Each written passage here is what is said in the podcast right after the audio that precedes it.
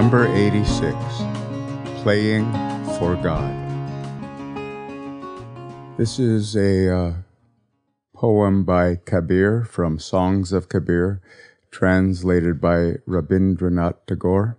The flute of the infinite is played without ceasing, and its sound is love. When love renounces all limits, it reaches truth. How widely the fragrance spreads. It has no end, nothing stands in its way. The form of this melody is bright like a million suns. Incomparably sounds the vina, the vina of the notes of truth. Vina is a stringed instrument from India. One day I stopped at the Vedanta Center in Hollywood.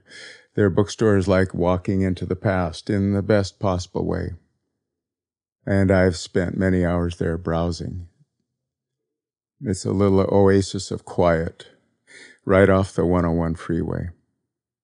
It was still 15 minutes till the bookstore opened. There were two or three other people there like me waiting outside in the sunshine a monk, I, I assume he was a monk, he was wearing a very snappy orange sweater, came up to me and the young man seated next to me on the bench and said, There is someone inside, indicating the temple next to the bookstore, who is going to play the cello.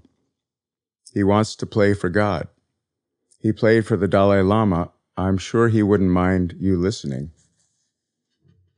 So I took off my boots and went inside. Entering through the side door, I saw the musician, a big, healthy looking, red headed man in his 40s, holding his cello and his bow. We smiled at each other as I walked to the front pew of the sanctuary and sat. And then he closed his eyes as if in meditation, still cradling his instrument. I closed my eyes too. I had the thought that I would like to see his first note and how he would move from silence to not silence. But somehow it felt more appropriate just to keep my eyes closed, so I simply gave in to the calm of that space. I heard a few other people come in and take seats quietly around me. And some time later, I became aware of a sound a tone that seemed not to have a beginning, but rather arose from the silence so subtly and incrementally as to carry the silence along with it, almost. And as it slowly grew in volume, it became recognizable as a cello note. Deep, long, resonant but it was coming from a different place. I opened my eyes and uh, I saw that the cellist was now right in front of me. He'd brought his chair to the front of the sanctuary and begun his playing in absolute silence as if all of it were a part of his prayer. And now the music. It was subtle and beautiful and profound growing slowly into something, then subsiding, then growing again until finally, I have no idea how long later, it disappeared back into the silence and we were left there together in the wake of it.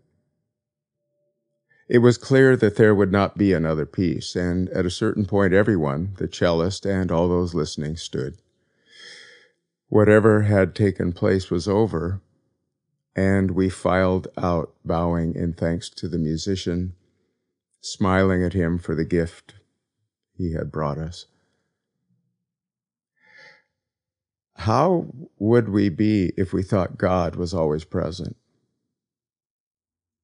Where would we give of our time, our attention, our energy?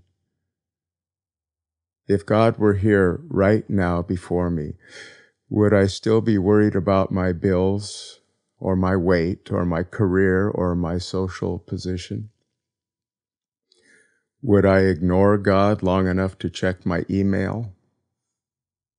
Would I keep replaying in my mind the moment of shame or embarrassment that I've been torturing myself with for days or months or years. David Hawkins, the spiritual teacher, uh, always said to live your life like a prayer, as if you are always in the presence of the divine, as if each moment mattered, as if the potential for beauty is here, always, just within our reach if only we choose to notice. Today I will assume the omnipresence of the divine here and now, always, in each moment, in each space, all around me. I will assume that this presence recognizes me. I will assume it loves me as it loves all that has arisen from it, with all the infinite power of itself. I will assume it wishes to hear from me and has been waiting patiently and smilingly, for me to arrive at this moment exactly as I am and give of myself to it by the beauty of my own presence. And when I forget, I will assume that the forgetting, too, is just a part of my song for the day. Thanks for listening. Have a great day. Thanks for listening to Embracing Bliss. I started this podcast and the book it's based on to offer a daily reminder to myself as well as to you that we have the freedom to choose happiness. And if ever we needed happiness and freedom to choose in this world, now would be that time. So please do share it with someone you love, send it to a friend, and also please stay in touch links for Instagram, uh, the book Embracing Bliss, and to sign up for my newsletter can all be found in the show notes. Until next time, have a great day.